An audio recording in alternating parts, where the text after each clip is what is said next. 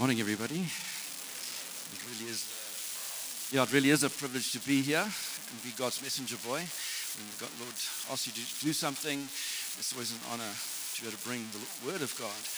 And uh, we're so grateful for what God has brought out of this congregation over the years. And um, yeah, and for the relationship um, that Rion and Helen and Jenny and I have developed over the last two years has been so precious. And, and, some, and the elder team working with the elder team has been great and wonderful. And we thank the Lord for, even yesterday we were, went for a motorbike ride in the morning to celebrate Will. We went to, with Louis, his brother, we rode to uh, Riebeek Kasteel. And uh, in, in midday we had the memorial for Will. And uh, Will originated uh, through the Lord, brought this building alive, and, and most importantly, the people um, that he brought in to, the, to be partner with us in the kingdom. And so yeah, I just I feel I love the way the worship, the direction the worship was going in, and the words that were coming through. It just felt like what I feel in my heart for you guys this morning as Edgemead, um, that God wants to do something in and through you today to advance His kingdom in each of our lives. Um, uh, so every person is precious. You know, God does see us collectively. We, we, we see through how He treated Israel um, that He saw them as, as one. And God sees us as one, as part of his body, but individually he works with us. We're all precious to him. And um, I really sense in the spirit that God wants to bring breakthrough in many of our lives this morning. And uh, I did entitle this word Overcoming. Um, and I've brought my, dug my key out here. Uh, this is my car key. It's a 2007 uh, Japanese Porsche. It's called a Subaru. And um, for those who know anything about motor cars, it's got the same engine configuration as a Porsche. Um, doesn't go the same as a Porsche yet, but, uh, but there'll be many Golf GTI owners who've gone home to their wives and said their car needs to go to get fixed. The grandpa in a blue station wagon just beat them off the, off the line. But I felt the Lord saying, you know, this key represents our lives, and it's individually cut, and every key is individually cut. And uh, if it wasn't cut properly, it wouldn't fit in the ignition and get halfway. And as it goes in, it moves little tumblers out the way and it goes into position. And in that place, you can turn it and it starts the engine. There's life in that car. And I feel the same way. I feel God's given us a picture this morning for our lives as a key. Uh, he wants to bring a key into each one of our lives today to get that key all the way into the, into the lock so that it can be turned and that you can fully function and fully walk in everything that God has called you to walk in.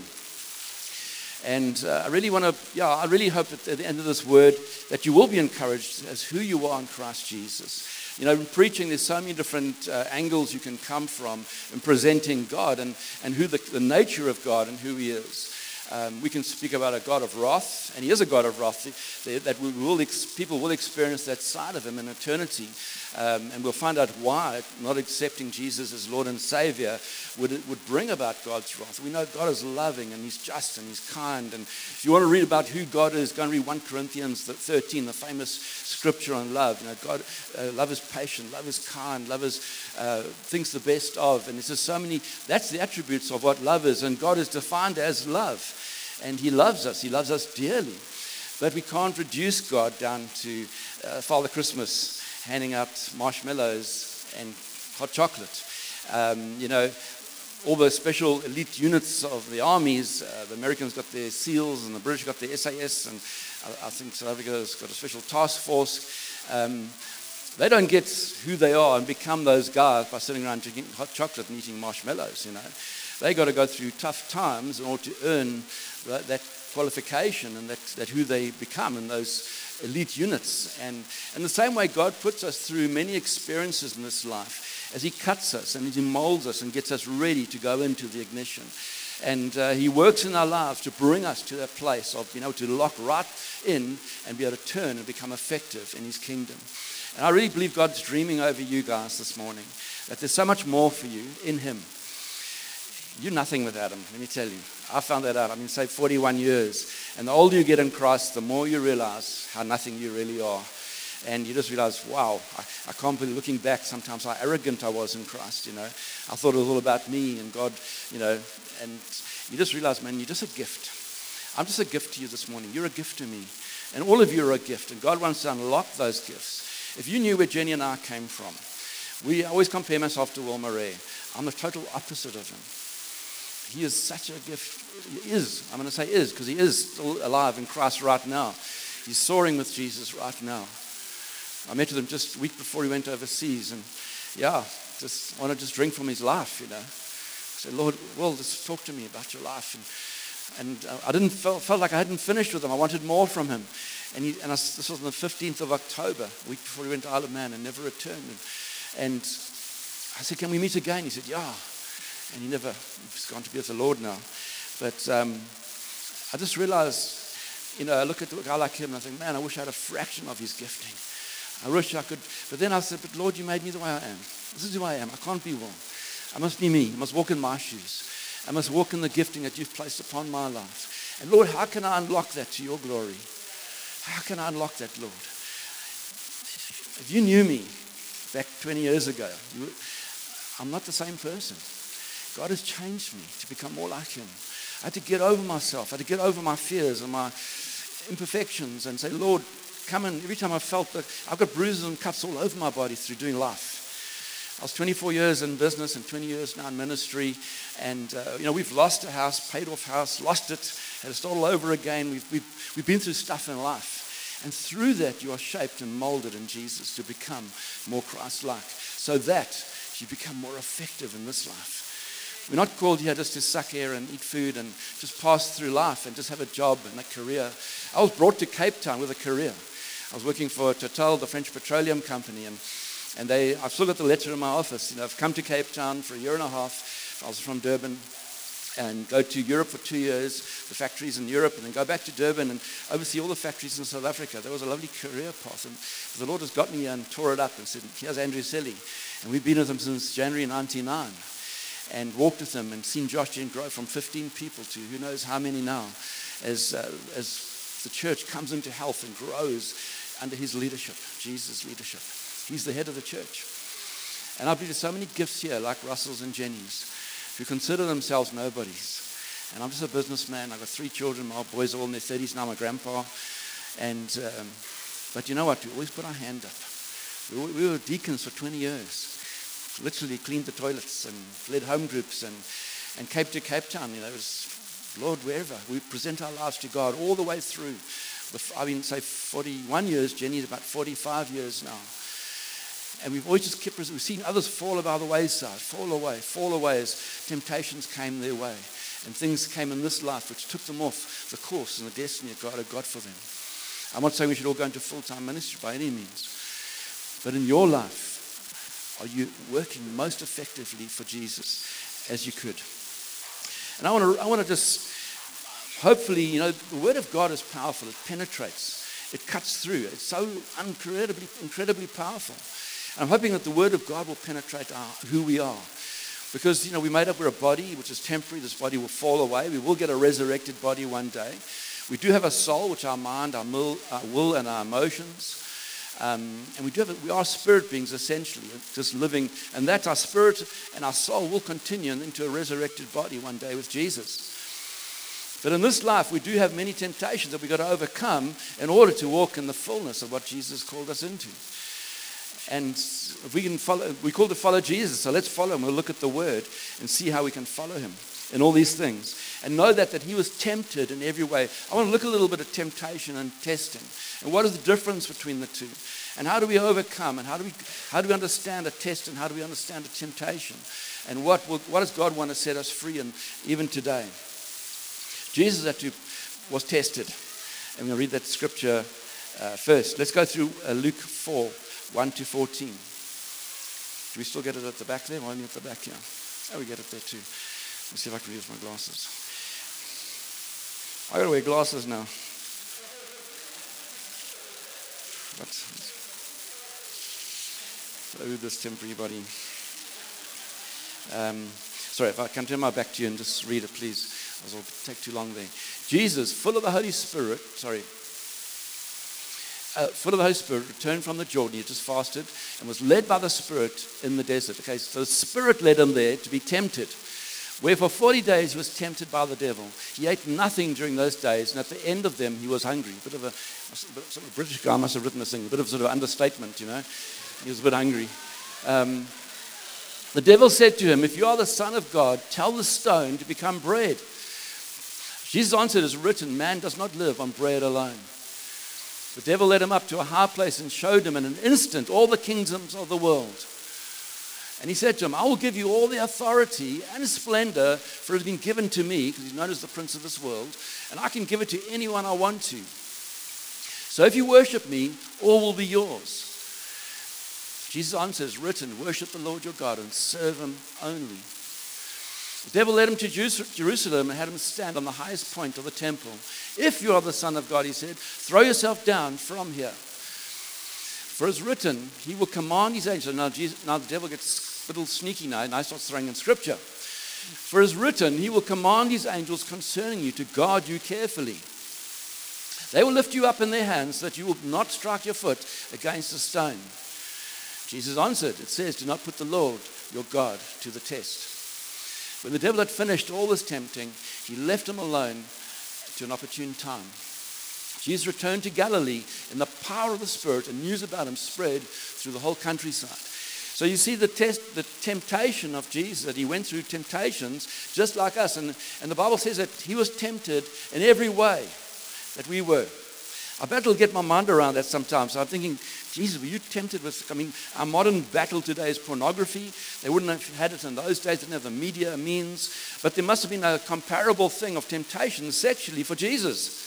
For me, it's like, wow, I can't even get my mind around that. But it says he was tempted in every way, not just some, every way. So men understand Jesus was tempted with the sexual things that you are tempted with right now. And he passed every single temptation that came his way. But the Spirit led him to this place because you know, God wants us to test us in order for us to pass. The devil tempts us in order for us to fail. There's a big difference.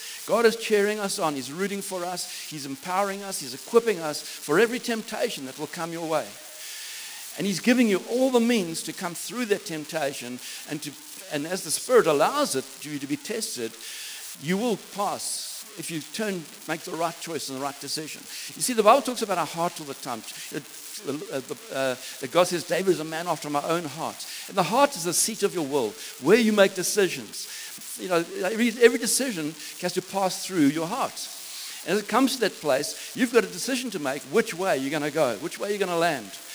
Are you going to pass the test or are you going to fail the temptation? And so we are in control. God gives us and He partners with us in our personal journey with Him in this life. And he says that he came full of the Holy Spirit. If you're born again this morning, your spirit is renewed. You're a son and a daughter of the living God. You've got the whole of heaven's power behind you. Put up 1 John uh, 3, verse 8, please. He who does what is sinful is of the devil because the devil has been sinning from the beginning. The reason the Son of God appeared was to destroy the devil's work. Destroy the devil's work. And one, I'm a, I fall more into the category of pastor, pastor, okay? Um, Andrew would regard me as a, what they call in Ephesians 4.11, the fivefold pastor. I equip pastors. As I've got a pastoral heart more than I am a, I am, I believe, I like to also uh, work in evangelism, whatever. And we took an unsafe couple out for supper this week, and we spent talking about them, about the Lord Jesus. Um, so I love evangelism, I love prophecy, I prophesy, but the, my main heart is pastoring, and that representation is, is representing God's heart. The evangelist represents God's desire for the, for the saved. The prophecy, God's uh, desire to unlock. Teaching, God's desire to bring the word and truth to us, because the truth will set us free. And so, from a pastoral side, I am, and I'm, when I say this, I'm representing God. I really believe it. He so desires his people to walk in freedom. He's so, I'm just quoting scripture. I'm not quoting Russell, by the way. When I was using, I'm, I'm the messenger boy, like I said. I'm trying to connect with what God would, I really want to encourage you this morning. He wants to set us free. And the biggest problem I find with Christians, they think they are free, but us, you know, when you're objective, which means you're outside the situation, often you can see that people are not walking in the fullness of God. And there's so many gifts that are going to arrive in heaven unwrapped. And we know the parable of the, the three uh, stewards of God's talents that he dishes out. And two of them multiplied what God had given them, not just handed it back. And, but the one God has handed it back unused. I buried it. And my passion and my desire, again representing God, is that every person will multiply what God has put in them. Whatever God's put in you, God wants to see that multiplied. And the way it keeps people in, bondage is often in their thoughts, their understanding, the way they view themselves. I'm pathetic, I'm broken, I'm, I'm useless, I can't do it, and not me, choose him. But God says, No, I'll choose you. I choose you. There's so much here in this room that God wants to use in order to bring his kingdom, take it forward. I believe a lot's going to come out of here. That you know the rivers flowing into this into this group of people who identify as Edgemead AM congregation, and I believe God wants to light fires in hearts this morning. Passions that have died down. You know, maybe some folk are sitting at the back, they used to sit in the front. It just doesn't make any difference if you sit in the back or the front. But sometimes it can, some, for some people, it could be, I'm just going to sit at the back and keep quiet. I'm just going to dial out. You know, not me. Don't pick me. When I stood up against the devil, he took me out. I'm not trying, I'm not trying that again. But I'm telling you, God wants you to get up this morning. He wants you to get up and fight. You've got to fight for what God's put in you. You've got to fight because it glorifies Him. Uh, why do we exist? We exist to glorify God. That's the whole reason for your existence. To glorify God. It's in the book of Isaiah. You're created to glorify God. When people see you, they should see Jesus. They should see you overcoming the temptations that you're dealing with and the problems that you're dealing with. And I want you to understand that many of you have gone through a lot of tough things and you're still here. The other day I met with a young chap in Durbanville. Um, I've handed over Durbanville, I don't lead it anymore, to Kevin, another, another guy. And I met this one guy, his name was CJ. I've publicly spoken about him, so I'll carry on. And uh, and he said, You know, how come the evening congregation seems to have so much life compared to the morning one? And the, the morning, evening one was planted out of the morning. But it's a completely different group of people. The evening, I mean, you could, I'm on their WhatsApp groups. I can see they can call pizza in 20 minutes and they're all going to be at, you know, the Panarottis or Pavarotti or the, and they're all going to be singing for their pizza. And, and they're all there like a bear, you know. And the Durbanville, you, morning, you try and call that. We've got 140 children. We have the highest two to one ratio uh, in, in Josh Gen. It's going to take about two months to get the guys to go for pizza. You know, I'm in jo- Joburg on business that day, and our parents' meeting, and you know, I said, CJ, it's just two different dynamics that you're dealing with. Don't judge the morning guys. In fact, those morning, and then I had a little epiphany when I was preaching few months ago, and CJ was there. We got a guy, he's called Uncle Stan, and he's 89. I, for, I can't remember why I called him up to come and pray. But Uncle Stan preached up a, prayed up a storm, you know, ah, Lord. And, and Uncle Stan, well, as he went back, I said, CJ, see, that, see Uncle Stan? He's a radical Christian. He's radical for God. He has served the Lord Jesus for over 60 years. He's been married for 55 or 60 years or something. He's raised five children. His wife's now going through Alzheimer's and in a home, and he's here praying up a storm. I said, CJ, see these ladies sitting, some of them sitting here?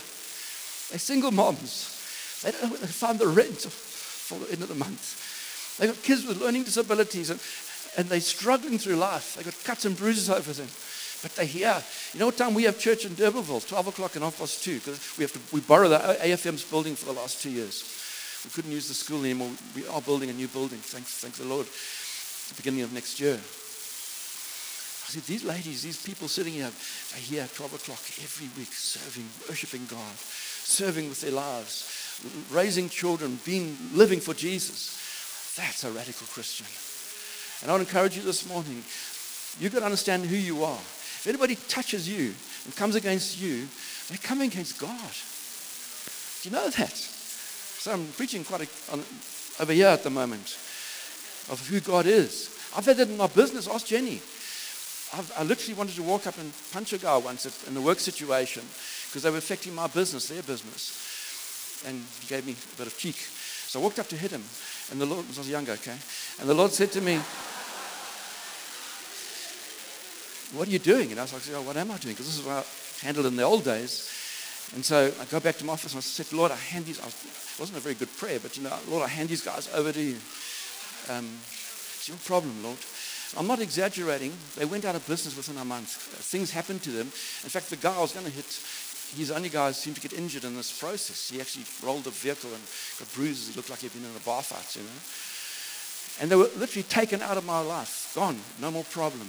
And I've seen it happen many times. One guy we actually thought was killed. and um, he threatened to kill me. And we handed him over as well, and he did die. And just realize you, you, you're the Lord's precious child. Greater is he that's in you than he that's in the world. I don't, it's not a normal preacher from Josh Gen this, this morning. But you've got to understand who you are in Christ. You've got to start standing up for who Jesus has called you to be. You are going to get tempted. You are going to get tested. But you're going to pass. You're going to do well. You're going to come through. That's why we need each other. We need to encourage one another. Come alongside each other. Build each other up. Be aware of each other. That's why we, we, we call ourselves a lifestyle church. We're not a Sunday church. Sunday is just a good meeting in God where we can all get together. Um, this is to be equipped in the Word, to understand God's mind, to understand God's heart, and to go out. And tomorrow is also church. Because you are the church. You are the light of the world. Because the light of the world is inside of you. Wherever you go, Jesus is going. The Holy Spirit. Wherever you go. You know, we've worked in the area of deliverance for about 40 years, I think it is. I'm, I'm really, you know, people say, oh, don't go into that building. You know, this group used it and they, they're demonic and we'll stay away. And, and people are so scared. I watch on social media how people give the devil so much power. Christians, you know, be careful, this is demonic. And you, I know there's aspects of that. I mean, when I got saved, I had to get rid of a lot of my, all my, all my music. Um, you know, Black Sabbath isn't quite the right music to listen to as a Christian. Um, we are transformed. When Jesus comes into our life, I was radically transformed. Jesus came and set me free from so much stuff. I wish I knew now what I knew 40 years ago, who I am in Jesus. I wish I knew. And that's why I'm going to impart it a bit this morning. Did I finish the story? The one before that. Okay. I wish, Okay. I wish I knew then what I know now. That's it, yeah. You know, I would have walked in so much more in Christ. When I got saved, I had to learn how to be a son. It took me a long time to learn that. Then I got married, and I had to learn how to be a husband. I didn't have a clue, you know, how to be a godly husband. And then a father, I didn't how to be a godly father. And all these things, and, and to operate in this world.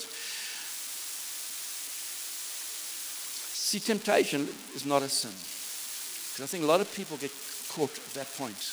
And I'll show you from Scripture what I mean by that. Temptation is not a sin.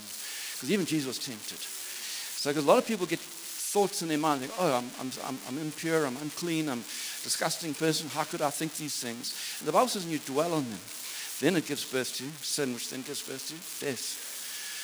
And so that's when it starts killing you spiritually. It starts destroying who you are and what God's called you. And so when you give in to that temptation and you allow it to run its full course.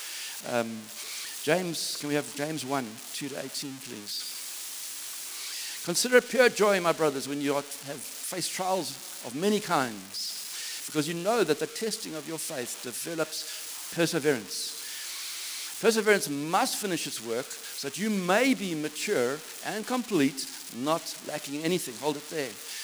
Maturity, you know, part of the fivefold ministry, the Bible says in Ephesians 4, is to bring the body of Christ into unity and maturity. And Hebrews 5 says mature Christians are those who've learned how to handle the Word of God and uh, the right and wrong. Those are, those are the mature believers. Mature believers are not those who've just come to church for 20, 30 years. Because often we grow old on the outside, but inside we stay stunted.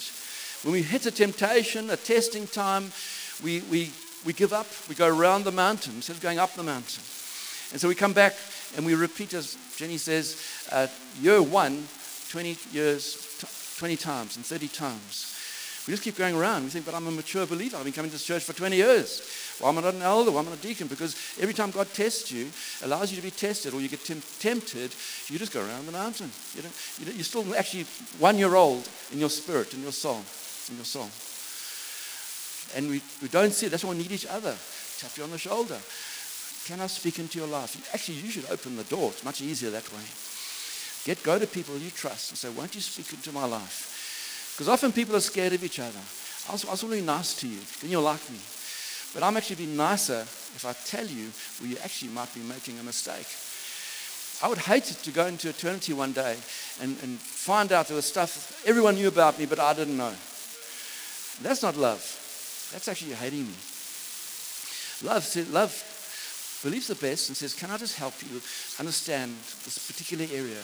You know, do you realize that when you speak, you come across rude and obnoxious and, you know, you speak over people and I normally preface that by, I'm sure you're not aware that you do this, because normally people don't.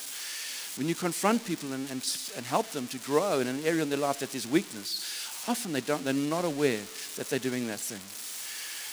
And when you point it out to them, suddenly, whoa, am I like that? That stops us growing. It stops us being effective in the Lord. Perseverance must finish works, and you may be mature and complete, not lacking anything. So understand, testing at trials is linked up to maturity. And God wants you to be go through trials. You know, I've got little granddaughters, and if I'm honest, I want to wrap them in cotton wool and hide them away from the world. I don't want them to get hurt, you know, playground stuff, and people are going to say things to them and hurt their feelings. They do. That happens. Um, I don't want them to go through, grow up and become aware of mature stuff, you know, sexuality. Can't you just stay innocent and so pure and the way you are? I'm saying that we're all born as sinners, but they're so cute, man. But I know they're going to have to go through stuff. I'm going to have to man up more than they do, I think. I have to watch them go through it, you know. But the Lord allows us because He knows that this is good for us. Consider pure joy that you become mature, not lacking anything. Next verse, please. If any of you lacks wisdom, okay, this is, a, this is now in the context of trials and perseverance. If any of you lacks wisdom, he should ask God, who gives generously what? Wisdom to all without finding fault, and it will be given to him. But when he asks, he must believe and not doubt, because he who doubts is like a wave of the sea, blown and tossed by the wind. The man should not think he will receive anything from the Lord. Okay? He is double minded, unstable in all he does. But the brother in humble circumstances ought to take pride in his high position. The one who's rich should take pride in his low position because he will pass away like a wild flower. For the sun rises with scorching heat and withers the plant. Its blossoms, blossom falls and its beauty is destroyed, fails. In the same way, the rich man will fade even while he goes about his business. Blessed is the man who perseveres under trial, because he has stood, because when he has stood the test, he will receive the crown of life that God has promised to those who love him. When tempted, no one should say, God is tempting me, for God cannot be tempted by evil, nor does he tempt anyone. But each one is tempted when by his own evil desire he is dragged away and enticed. Then after desire is conceived, it gives birth to sin, and, and sin, when it is full grown, gives birth to death. Don't be deceived, my dear brothers. For, every good and perfect gift is from above, coming down from the Father of the heavenly lights. He does not change like shifting shadows. He chose to give us birth through the word of truth, that, that we might be a kind of first fruits of all he created. So we know that temptation is not from God, but He does allow us to be tempted. Okay, He's always there. He's always in control. We can we learn from the book, book of Job. You know, Satan wandering around and he came into God's presence. Where you been? Tells him, and he says, "Hey, look at your servant Job. He only serves you because you bless him and look after him." And you know, he says, uh, and, and says, "Let me take that stuff away and let's see what he says." And God says, "Okay, you can, but this is the the boundaries that I'm giving you." So even in your life right now, God will allow you to go through temptations because he knows in him you will pass the test and you will come through. I've seen many at that point throw up their hands in despair and give up on God over the years. But he says, those who persevere to the end. When he talks about completion. So I'm encouraging you all right now that you, I want to see you all in eternity. I want to see you all in eternity, that you'll never give up on what, what's happening in this life. You'll never give up for any situation. I can remember a good friend of mine a few years back, about 10 years or so, his wife died of cancer and she was in the mid 50s. And she was the most beautiful, beautiful woman in every aspect. Um, most incredible person. And he picked a wrong direction before when she got sick. Now, we do believe in healing, okay? I've prayed for deaf people, I've prayed for guys dying of leukemia and they got healed, but not everyone gets healed. And he picked a line that she will be healed. And he stuck fast to it, and we try to prepare him just for whatever. It's not negating faith by saying God is still sovereign, you know and whatever he wants will be done. And uh, when she did die, he was angry. He got the Bible in front of me and threw it on the floor. This is a bunch of fairy tales. And he'd been a deacon and leader in the church. Um, had his finger in my face, you know, your wife hasn't died. And um, we walked through many, many situations with people in these circumstances. And um, he did eventually come to his senses and he's back into the Lord strongly now. Um, but that was, you know, she's in glory, man. You know, this is not heaven. This is, the Bible says in heaven there'll be no more pain. In heaven you'll wipe every tear. It doesn't say that it'll all happen right here. We're living between. We're living in a grace covenant right now, knowing that God will bring us through all these things. Um, yeah, uh, I'll just throw some scriptures. I won't have time to read them. I'll try and land. Um, 1 Thessalonians 3 5 says Satan the tempter. Uh, 1 Corinthians 7 verse 5 Satan will tempt you. Um, again, Hebrews 2 verse 18 temptation is not from God. And um, let me just land with. Um,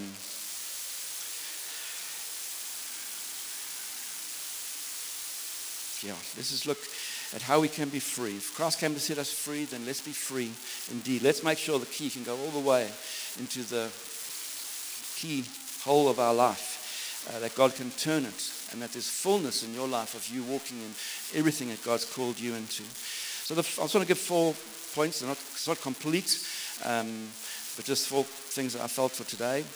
Uh, number one is stay in the will of God. Jesus even said, Remain in me, and I'll remain in you. So stay in the will of God. Jesus had to stay in the will of God.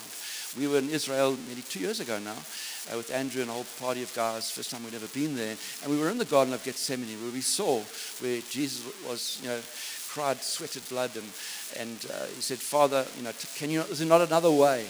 Because he knew what was coming his way. And um, he says, is there not another way? But not my will be done, your will be done. And often I've felt that in life, Lord, there's not another way. Couldn't you have made me richer? Um, better looking? I don't know, that's, that's joking. Um, that's a big miracle. Uh, must be realistic. So, um, you know, there's just things that we all get tested on and tempted in this life, and things that we couldn't my life have been different. Couldn't have been born with a different skin color, or different hair, or eyes, or different wife, a different husband, different children, different job. All these things can pass through our, our thoughts and our hearts. And we need to settle them. And remember, you've got the gateway here. And you're in charge of that gateway. You decide what comes in and what continues and what continues in terms of your life and what's going to settle in your heart. Or you, uh, you make the wrong choice. But I trust every, this morning every one of you will make good choices. Stay in the will of God for your life. There's his, his general will. We all got to abide by what do we see in the Word of God. And if God's spoken to you specifically about something, that you'd remain in His will specifically for your life, whatever He's called you to do and be. Um, so stay in the will of God. It's the safest place. It may get bumpy, it may get rough. There's no guarantees. I mean, Jesus had a rump. All the apostles, you know, they didn't all die with big mansions and three-piece suits and, uh, you know, come look at how God's blessed me. They all, except for John, he died much later in life, but all the rest died quite horrific deaths, to be honest. You know, the heroes of the faith in Hebrews uh, talks about guys going through intense times but not giving up on God. You know, where's the blessing and where's, you know, that, the blessing is knowing God. The blessing is that we've written our names written in the Lamb's book of life and we've got hope. Imagine living having no hope. Imagine someone dies and there's no hope for them. We've got incredible hope that we're just passing through this life and one day we'll be in eternity with Him forever in a different format altogether. Set boundaries. Decide in your heart beforehand. And so set boundaries according to the Word of God. How are you going to respond? How are you going to react? If certain things come your way. If you get temptations in, in the area of, fi- fi- see, fi- we often think finance is a blessing. Well, good teaching this morning, Clint.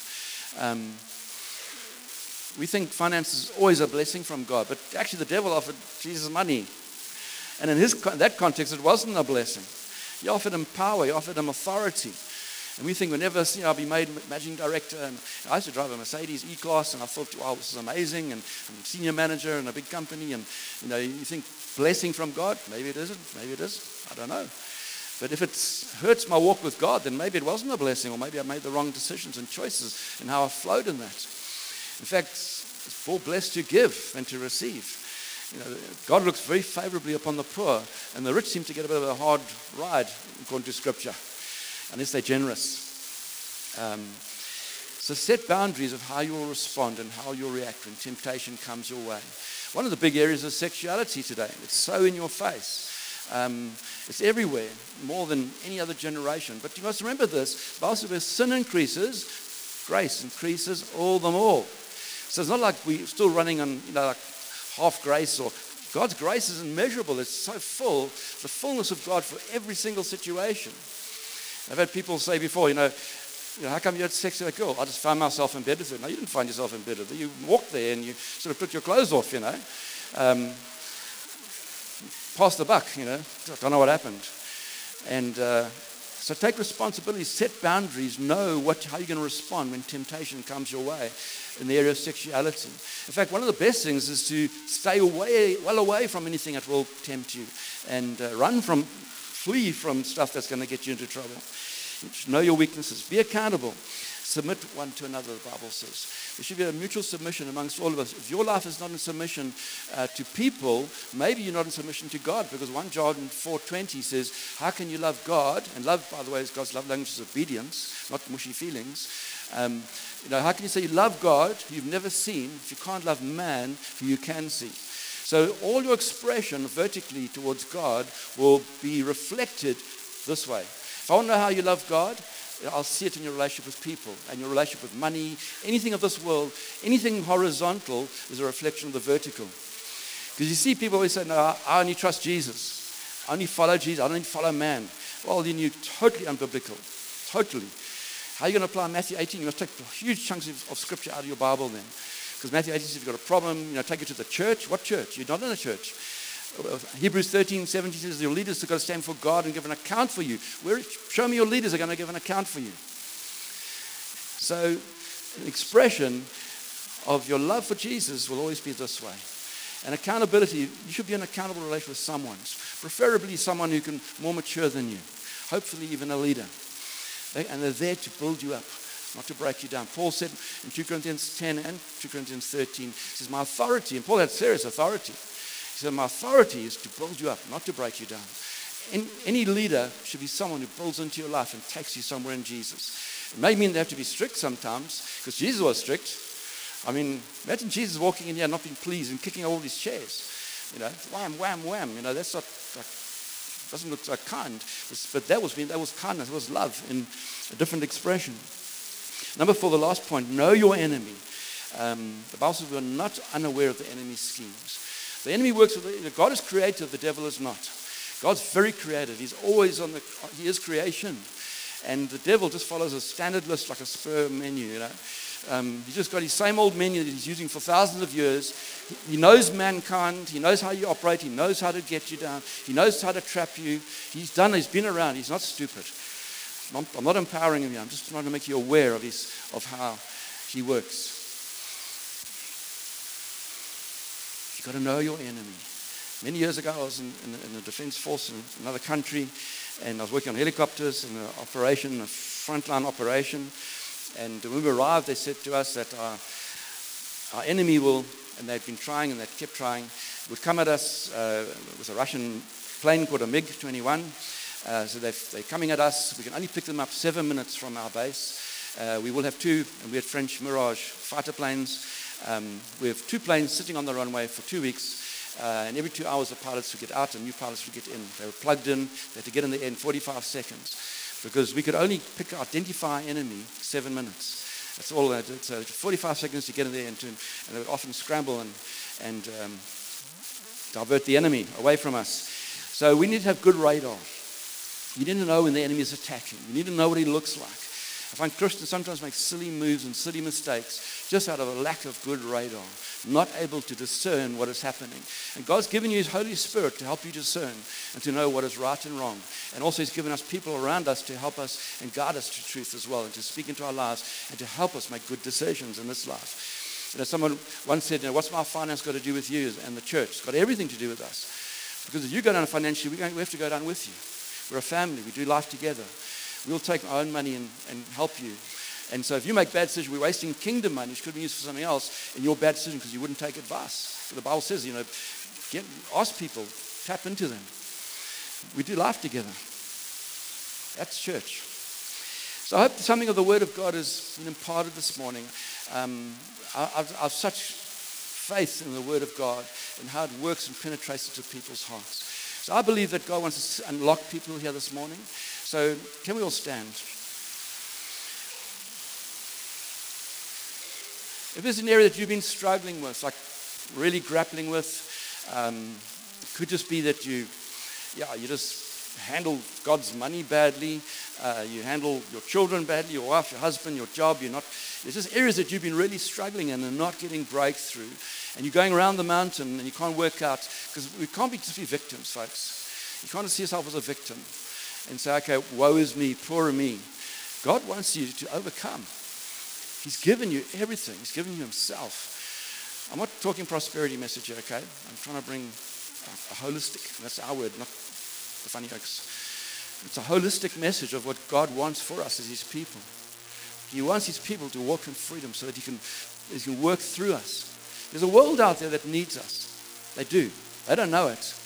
But we exist partially for this world to bring the good news. We've got good news to offer. Jesus is good news. He's not bad news. Gospel means good news. But if you're so busy trying to sort out your own life, you know, don't, don't bug me. Go and find someone else. Then we've got a problem. We need, we need guys to go into battle. Sorry, only half the army is effective. The other half are still, you know, they, they, haven't, they can't afford to come. Uh, their cars are broken down. This is, I'm using picture language here. Um, everything's out of order. The key won't fit in the ignition. Uh, sorry, we only got half the troops available. And God wants full house. He wants us all to be available. You know, use me, God, use me. But if He can't use you because you're so, you know, caught up in, in drama in your own life, then maybe it's time to get breakthrough this morning. I believe God is, is here. I believe He's holding out His hands to us and say, Come, I want to lead you through. If you're going through a storm right now, a difficult patch right now, God wants to lead you through the storm. I'm not guaranteeing it won't be bumpy. This is a bumpy life. Jesus warned us in this life, you have many hardships, but take heart. I have overcome this world. Folks, there's so much in you, you don't realize it. The one thing I hate is how the devil traps God's people in their thoughts and their minds, how they see themselves. It's not a positive thinking message. This is a truth message of God. The truth will set my people free. I want the truth of God to set you free this morning. Open your hearts right now. Close your eyes. My job is to connect you to Jesus, not to connect you to this, grow this church or grow an organization. My heart is to, is to connect you to Jesus this morning. That you'll grow in your knowledge of Him and His love for you. And how He pours Himself out and He's praying for you even now. He's, he's on your side. Take your eyes off this world right now. Take your eyes off this world. You're not made for this world. You're passing through. Don't let the circumstances, the things you're going through right now, hold you back from serving Jesus. In fact, everything about kingdom is opposite spirit. When you're down, then you must get up. Get up and fight. Get back into the fight. Some of you have given up the fight.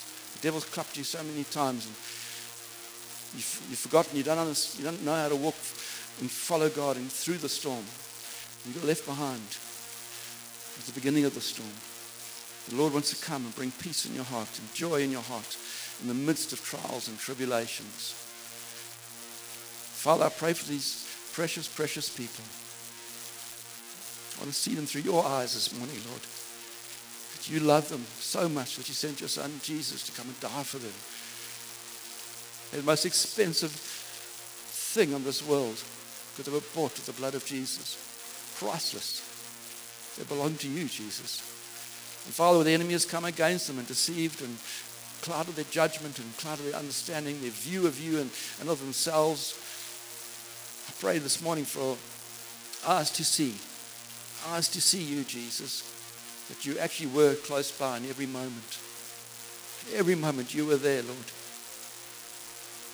We don't always understand. We don't always have the answers for everything. I wish we did sometimes, but Lord, we don't. But we trust you, God. Our faith is in you. That you'll lead us, you'll never leave us or forsake us. That you'll be there every step of the way, God. Every step of the way. We'll never be alone. For you're with us. Come set your people free this morning, God. Just, why don't you just communicate with, talk to him. Speak to God right now. Just anything in your heart right now you want to make right. Some of you may even be angry with God. Where were you, Lord? Where were you? He was there, but he knew you. He knew you'd bring you through. God wants to renew faith this morning, renew trust in Him. Some of you have been hurt by leaders, some of you have been hurt by authority figures in your life. I believe God wants to press restart this morning in your hearts. That you'll choose, you choose this morning to trust who God has given you. You choose. Folks, your life's in your hands. Nobody can force you. Take back control and present it to Jesus. Pray everyone finds freedom this morning. Everyone finds the peace and the joy which is beyond, beyond comprehension. It should not be like this. I don't know why I'm joyful, Lord. I should be moaning and groaning. If you've moaned and groaned, just ask for God to forgive you and you will. God is very quick to forgive, eh? Very quick. He's slow to anger, slow to anger, bounding in love, full of love. Perhaps some of you have got a wrong idea of God You're, through your father figures or you see him as grumpy old man, angry, wanting to knock you around and punish you. Pray for freedom of that, man. It's not the God that we serve. Fill your people this morning, Lord. Fill your people. Fill your people. You're generous, God. You fill us with your presence and your spirit. Generous God. We worship you, King Jesus. We worship you. If there's anyone here this morning who, who've never actually made a commitment to Jesus, and this is not cheap, this offer, because it came at a great price, Jesus. But the Bible makes it very clear that every single person on this planet is born out of relationship with God because of the fall, as we know it. You can be a good person. Good people don't go to heaven. Only born again, saved people go to heaven.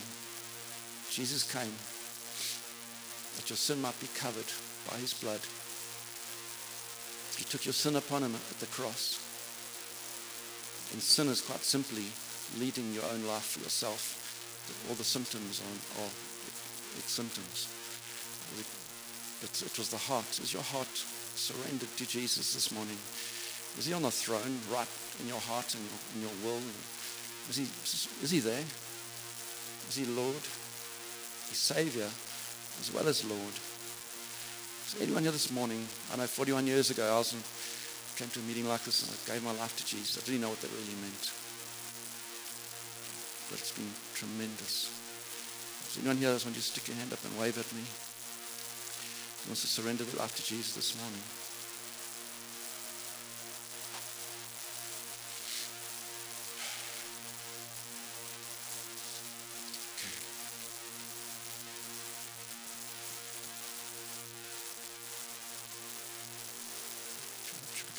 Worship you?